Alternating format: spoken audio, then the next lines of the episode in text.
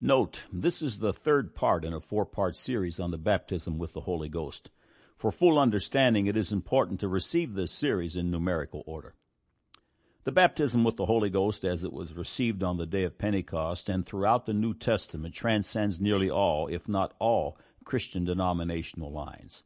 Estimates of the world's present population who have received the Pentecostal experience range from the low of 130 million to 585 million.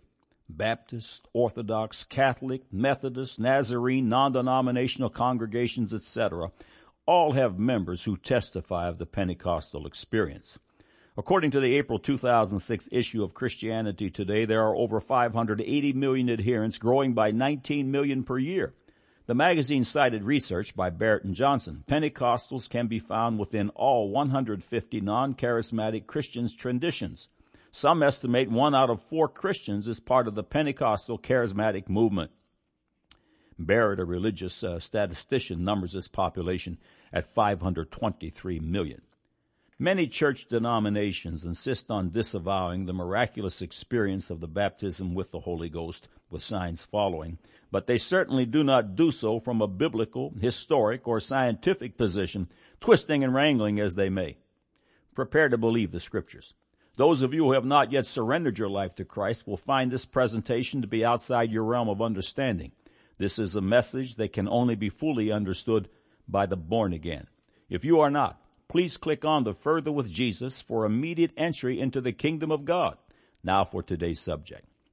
God said, Mark 16 verses 16 through 20, He that believeth and is baptized shall be saved, but he that believeth not shall be damned. And these signs shall follow them that believe. In my name shall they cast out devils. They shall speak with new tongues. They shall take up serpents. And if they drink any deadly thing, it shall not hurt them. They shall lay hands on the sick, and they shall recover.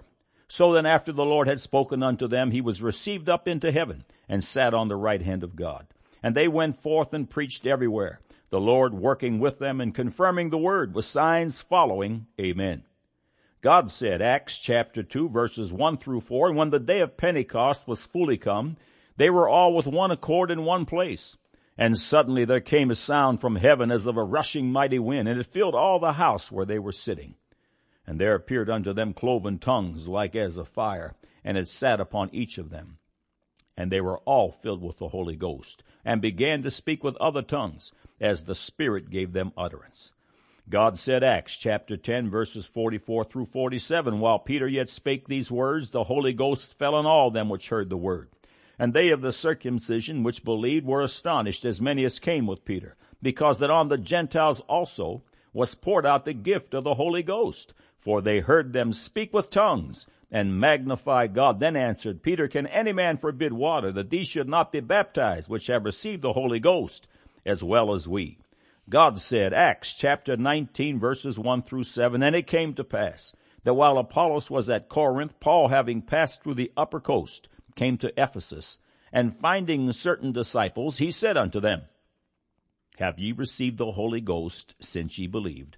And they said unto him, We have not so much as heard whether there be any Holy Ghost.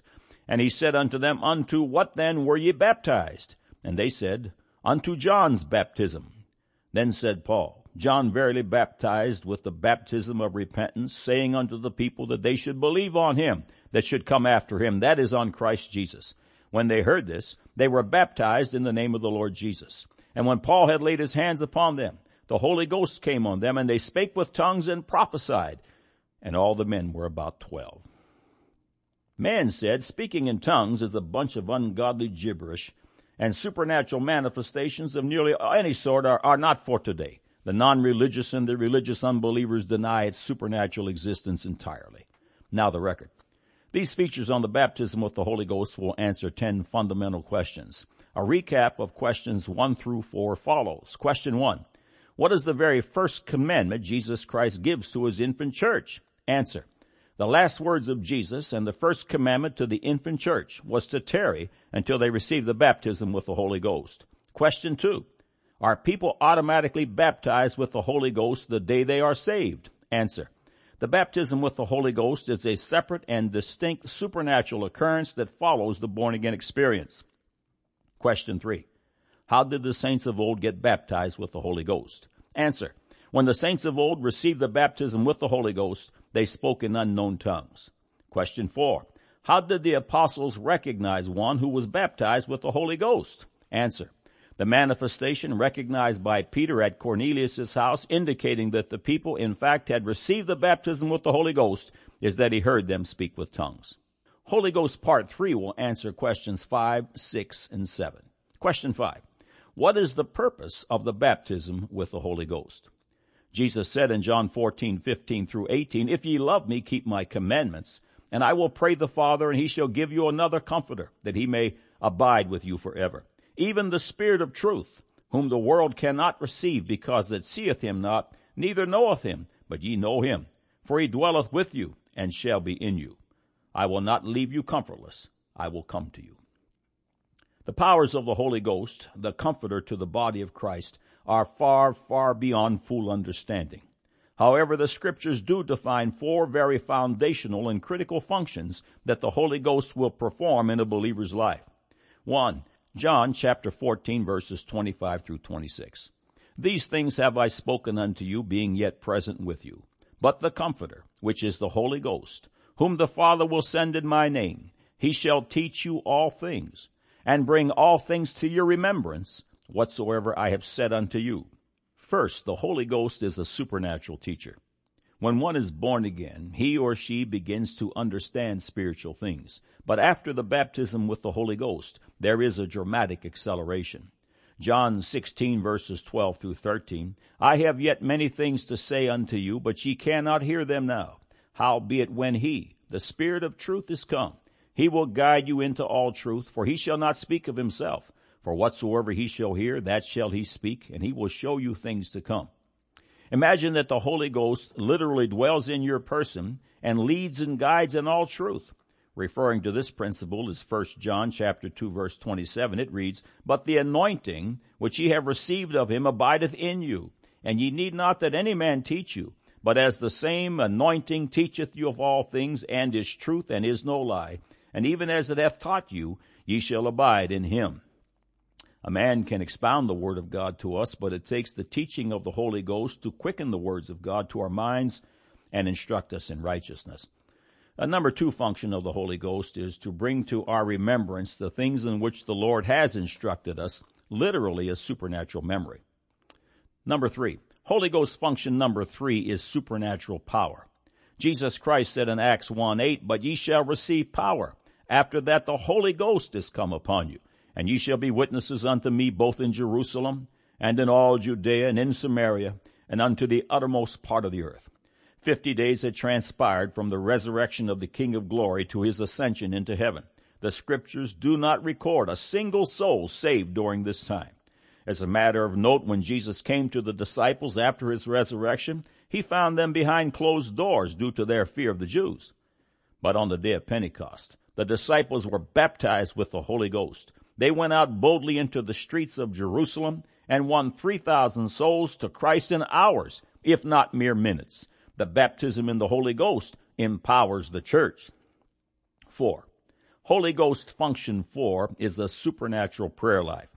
Romans chapter 8 verses 26 through 27.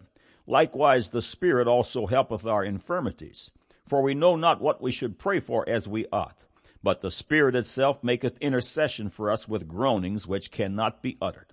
And he that searcheth the hearts knoweth what is the mind of the Spirit, because he maketh intercession for the saints according to the will of God.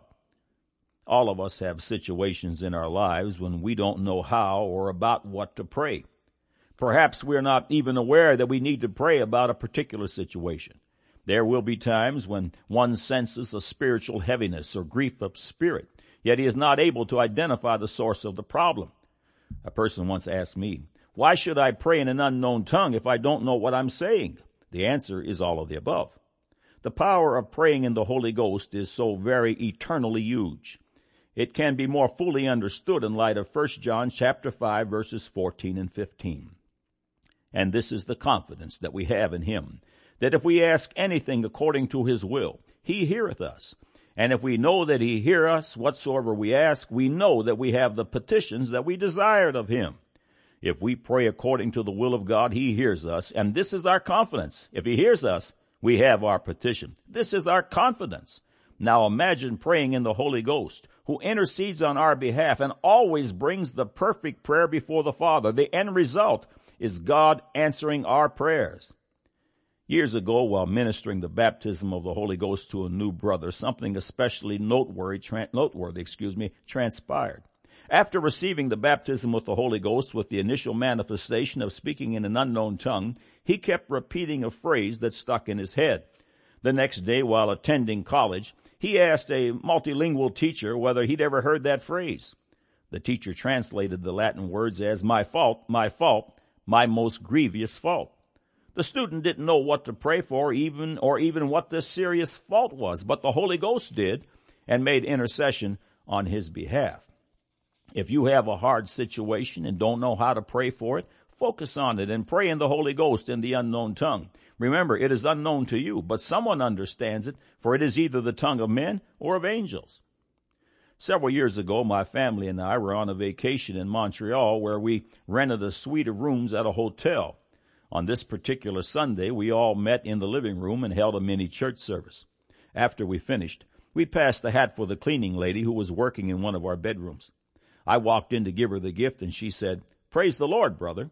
Pleasantly surprised, I asked if she was born again. She said she was for about 30 days. I then asked, Have you received the Holy Ghost since she believed? In her broken English, she, uh, she said, excuse me, she had not, but would like to. I called for my wife and son. After ministering the word of God to her, I explained that we were going to lay hands on her to the end that she would receive the baptism with the Holy Ghost. I told her that we would pray, and then I would say, Sister, in the name of the Lord Jesus Christ, receive you the gift of the Holy Ghost. I told her at that moment to raise her hands above her head and surrender to God, and she would be baptized with the Holy Ghost, and began to speak in another tongue, one she would not understand. I also told her that my wife, son, and I would be praying in an unknown tongue, excuse me, as well, so she would not feel conspicuous. We began to pray, but the new sister was silent. We stopped praying and asked her why she was not speaking. She said she was listening to me because I was speaking in her native language. It was a certain West African dialect completely unknown to me, but not to her. I asked her what I was saying. She said my words were, Father, fill this woman with the Holy Ghost. What is most noteworthy in this episode is that the three of us prayed for her to receive the Holy Ghost while the Holy Ghost himself was making intercession on her behalf. I explained to her that we would pray again. This time, she was baptized with the Holy Ghost and began to speak in an unknown tongue. The fourth function of the Holy Ghost in this particular scenario is a supernatural prayer life. Question number six. Do Christians get baptized with the Holy Ghost today? As I noted in the prelude to this article, worldwide estimates of those who are part of the Pentecostal charismatic movement range from 130 million to more than 580 million. Question seven were the baptism of the Holy Ghost, gifts of the Spirit, and miracles only for the days of the apostles? The Word of God clearly states the answer to this question in Acts chapter 2 verses 38 and 39. Then Peter said unto them, Repent and be baptized, every one of you, in the name of Jesus Christ for the remission of sins, and ye shall receive the gift of the Holy Ghost. For this promise is unto you, and to your children, and to all that are afar off, even as many as the Lord our God shall call. The baptism with the Holy Ghost is for all the born again. Verse 39, for the promises unto you and to your children and to all that are afar off, even as many as the Lord our God shall call. In Holy Ghost part one, I mentioned a debate. This was the debate where the initiators came in with a stack of books the focus of the debate was on the baptism with the Holy Ghost, speaking in tongues, casting out devils, and laying hands on the sick, the miraculous. The group denied all of them, erroneously attributing the supernatural manifestations of the Bible only to the days of the original apostles. During the debate, as the nine gifts of the Spirit were being discussed, the leader of the challengers asked me in a very adversarial way, Do you have any gifts? And if you do, what are they? I told him that in addition to being baptized with the Holy Ghost and having the gift of tongues, I also had the gift of the interpretation of tongues. At this point, he interrupted and raised his voice. Well, go ahead and interpret something for us. Of course, anyone who knows anything about the functioning of the nine gifts of the Spirit knows you can't interpret until there first has been an utterance in an unknown tongue. I responded that it wasn't Madison Square Garden and that I didn't come to perform. I continued, you are probably wondering why these miraculous things don't happen in your church. That's right, he answered. The next response promptly ended the meeting. I said, Jesus said in Mark 16, 17, these signs shall follow them that believe, and you are unbelievers. His group jumped out of their chairs in a huff and left the meeting in a heated stomp. I hope that they later considered their response to the Mark 16:17 reference and that my statement about their unbelief concerning the miraculous hand of God in this present area, era, excuse me, which they clearly stated throughout the debate was the issue. Basically, I was just restating their position. The end of this account is rather ironic. The house where the debate was held belonged to an old parishioner of theirs.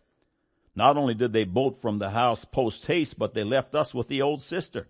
She sat in a wheelchair that her church had purchased for her. We asked her if she would like us to lay hands on her according to Mark 16 and James 5. She said yes. Immediately afterward, she got up out of her wheelchair. The miraculous wasn't happening in that church because its members refuse to believe what is clearly written in the Word of God. The following is a recap of Holy Ghost questions 1 through 7. 1.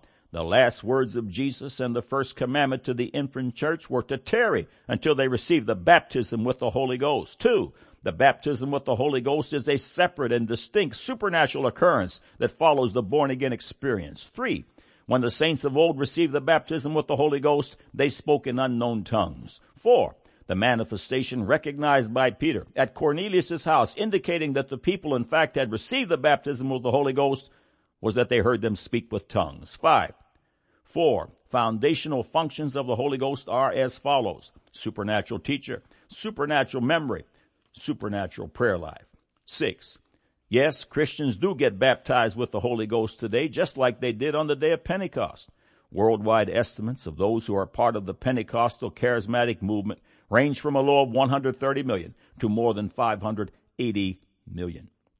Seven, the baptism with the Holy Ghost with signs following is for today. Acts chapter 2, 38 and 39. Then Peter said unto them, Repent and be baptized, every one of you, in the name of Jesus Christ for the remission of sins, and ye shall receive the gift of the Holy Ghost. For the promises unto you, and to your children, and to all that are afar off, even as many as the Lord our God shall call. It takes faith to enter into them. This is the end of Holy Ghost Part 3. Part 4, God willing, will follow. Be free to believe.